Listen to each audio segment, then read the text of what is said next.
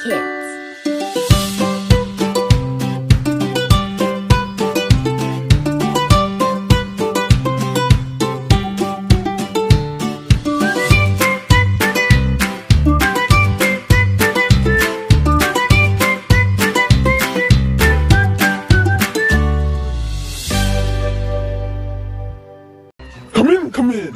Hello, Come Follow Me Kid listeners. Welcome to my sweet store of deception. All the items in my sweet shop are free of charge. Pick up whatever you like, no strings attached. Ooh, is that a Tootsie Pop? I'll take one of those, please. Certainly. You know their famous slogan, how many licks does it take to get to the center? Oh yeah, let's see. 1, 2, 3... Ooh, that's not a Tootsie Roll in the middle of this sucker. It's mud. Ugh. Oh, don't like that, do you? Apologies, my friends. Choose anything else. Anything else at all. Okay. Is that a Slurpee machine over there? Yes. But not just any Slurpee machine. It's the newest, coolest Slurpee 5000 machine. Pick out any flavor. I promise you'll love it. Can I have the green one? That one looks like lime soda. Of course, coming right up.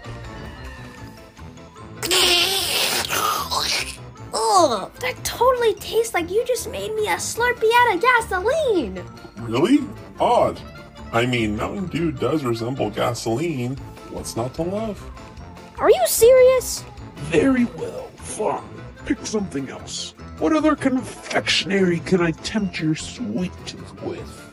I'm not sure about this place anymore, but I am pretty hungry. What about that cotton candy over there? Wonderful choice, heaven on earth. Here you go, enjoy. Okay. Oh, why is it so dusty? I think I just swallowed a spider. This isn't cotton candy. These are just cobwebs you dyed pink. Nonsense. What kind of candy store is this? A popular one, trust me.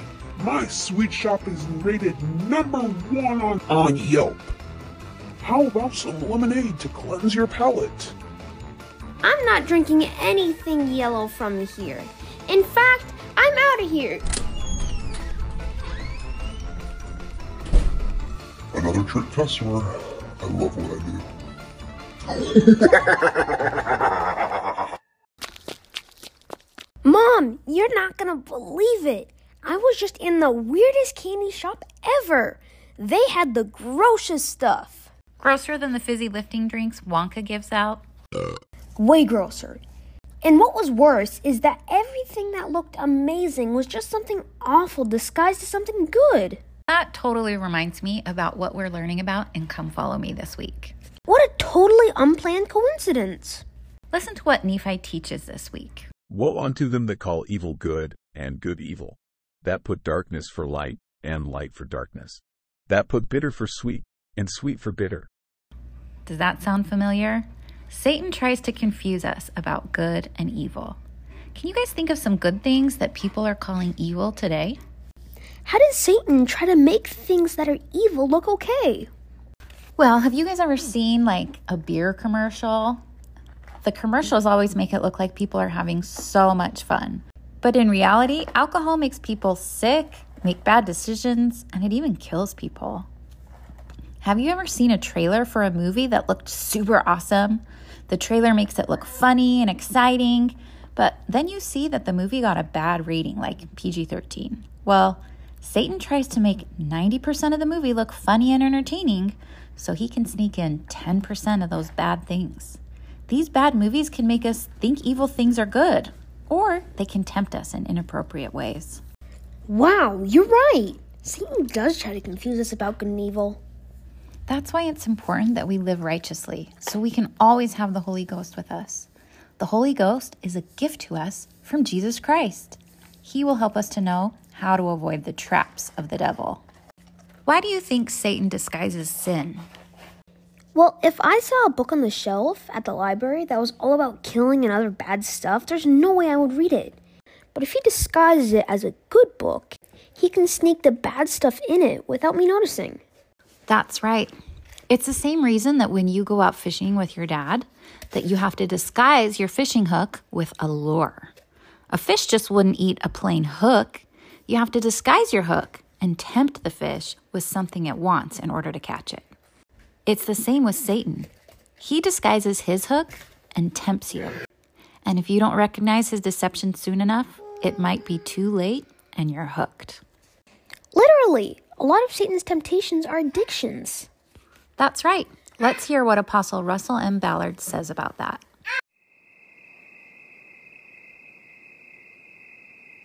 The goal of the fly fisherman is to catch trout through skillful deception. The test is the pitting of the fisherman's knowledge and skill against the noble trout. He will often craft by hand the lures he uses. He knows these artificial insects, embedded with tiny hooks, need to be perfect deception because the trout will identify even the slightest flaw and reject the fly. Like the fly fisherman who knows that the trout are driven by hunger, Lucifer also knows our hunger or our weaknesses. Satan knows how to exploit and ensnare us with artificial substances and behaviors of temporary pleasure.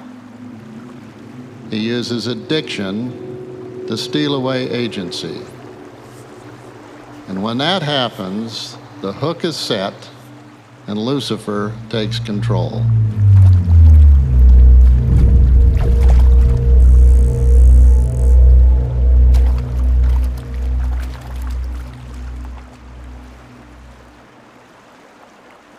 Let's play a fishing game. We're going to toss out two artificial lures with hooks in them next to one real bait fish. Pick which one you think is real and let's see if we hook you. Okay, for this first cast, you are a swordfish. In the water ahead of you, you see a bonita fish, an eel, or a squid. Which one do you choose to eat?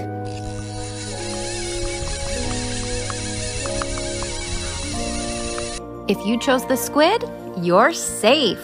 If you chose the eel or the bonita, sorry, but we hooked you. Okay, for this second cast, you're a tuna fish. In the water ahead of you, you see a ballyhoo fish, a squid, and a flying fish. Which do you choose to eat? If you chose the squid, again, you're safe. If you chose the flying fish or the ballyhoo, sorry, but you just became our next tuna fish sandwich. Okay, for this next cast, you're a hammerhead shark. In the water ahead of you, you see a stingray, a grouper, and an octopus. Which do you choose to eat? If you chose the stingray, you're free.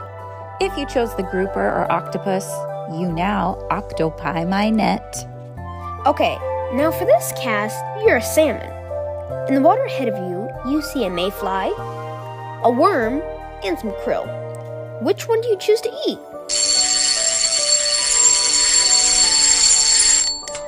A fly and a worm are obviously hooks. If you chose krill, you didn't get killed. All right, last one. For this cast, you're a mermaid. In the water ahead of you, you see a dinglehopper, a sunken ship, and a handsome prince. Which one do you choose? If you chose the handsome prince, you win! Marriage is always a great choice. Just remember to tell your chef, no stuffed crab sandwiches at the reception.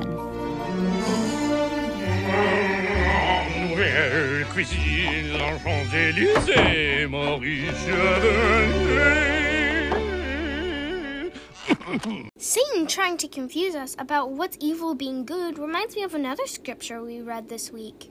Nephi quotes Isaiah, saying who we choose to spend time with matters.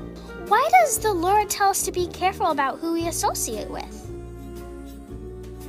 Having good friends can influence us for good. When we see them being kind, we are more likely to be kind.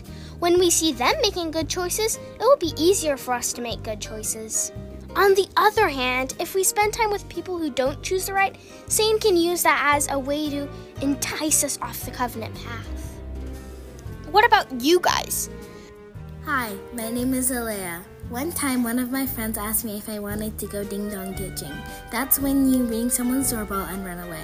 I said no. I knew it wasn't right. It's important to have good friends because friends can influence our choices.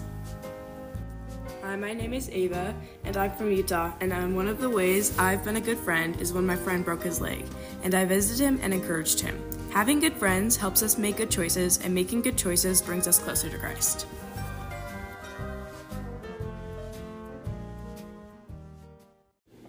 Time. Can you guys imagine having to engrave all these scriptures into metal plates by hand? It must have taken Nephi so much time. We are going to engrave some letters onto golden plates. Can you guess what they are as we describe them to you? Okay, first letter. A slanted line going up, and then the same line slanting down and making a peak shape. Then halfway up the peak, we draw a horizontal line across it. We just engraved the letter A. Good job. Okay, for this letter, we are going to carve a big circle. Then on the bottom right-hand corner of the circle, we are going to make a small line right across, perpendicular to the circle line. You just engraved the letter Q. Good work. For this letter, we are going to carve a vertical line and next to it another vertical line. Then at the bottom of those lines, we will connect them together with a small smile shape. We just engraved the letter U. What does that spell? A Q. A Q? That's not a thing. This podcast is so silly today. So most of the scriptures we're reading this week are the same as what the prophet Isaiah says in the Bible. Engraving on metal plates wouldn't have been easy, and there wasn't a ton of room on Nephi's small plates. So why do you guys think Nephi would make the effort and do all that hard work of copying so many of the writings of the prophet Isaiah into his record? He did it because he wanted us to believe in Jesus Christ. Exactly.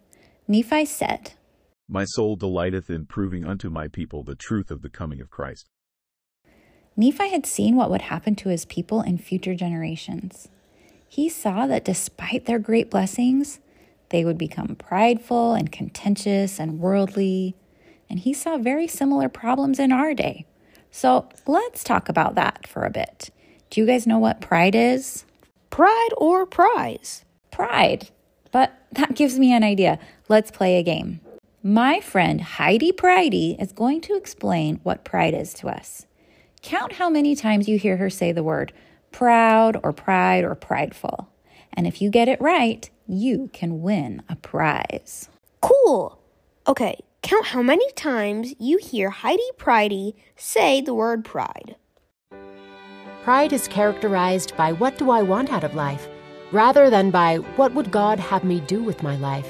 The Lord has warned us to beware of pride. The Doctrine and Covenants tells us that the Book of Mormon is the record of a fallen people.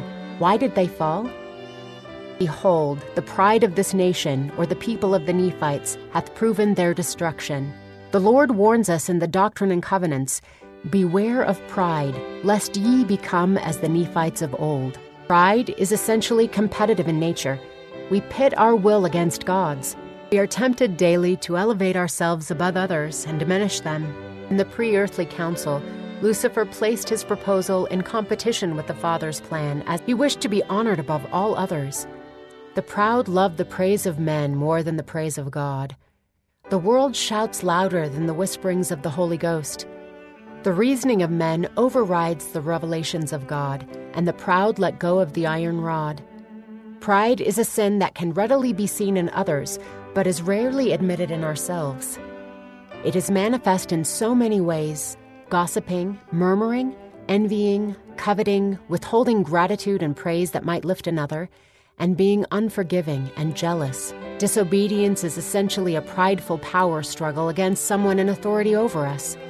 Selfishness is one of the more common faces of pride. Another face of pride is contention. Arguments, fights, contention in our families drives the Spirit of the Lord away.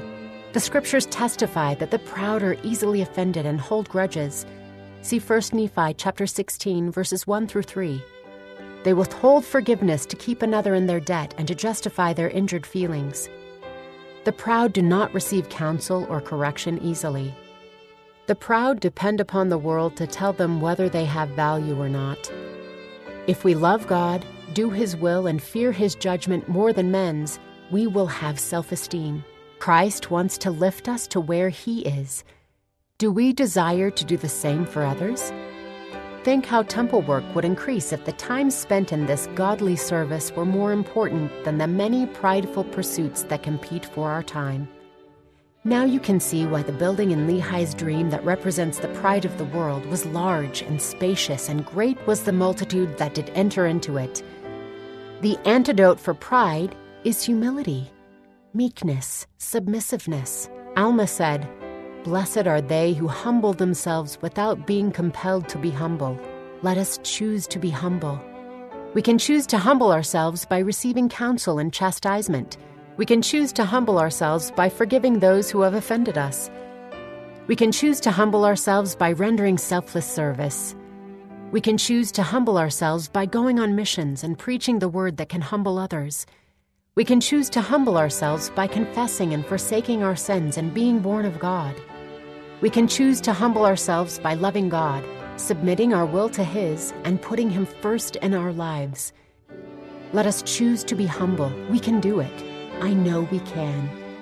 That we may do so and go on to fulfill our divine destiny is my fervent prayer.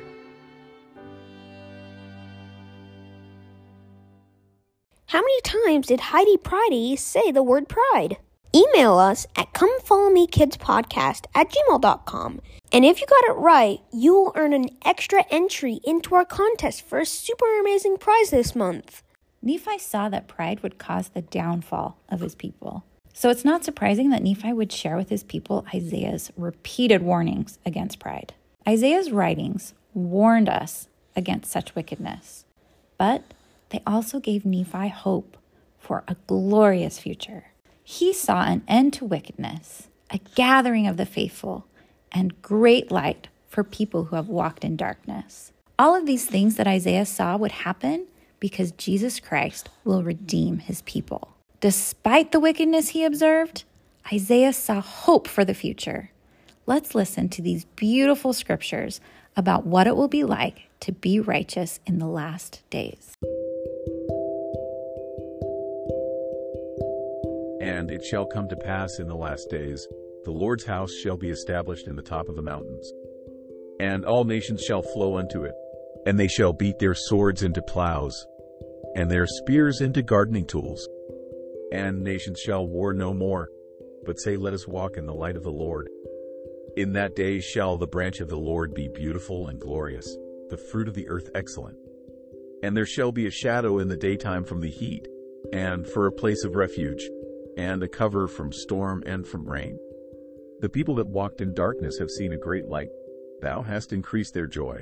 For unto us a son is given, and his name shall be called Wonderful, Counselor, the Mighty God, the Everlasting Father, the Prince of Peace.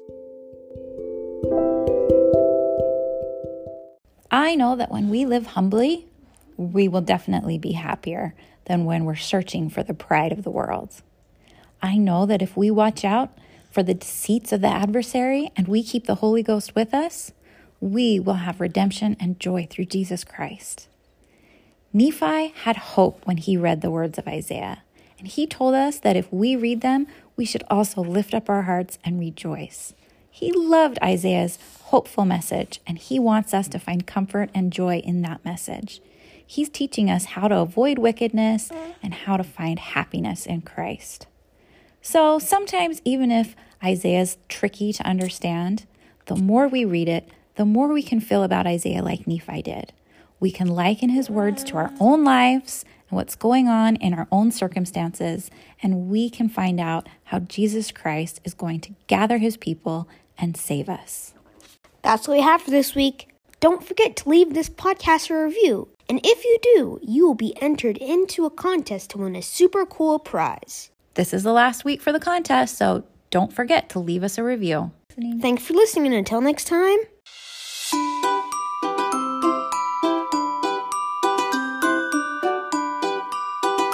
Stay on the common path. Bye-bye.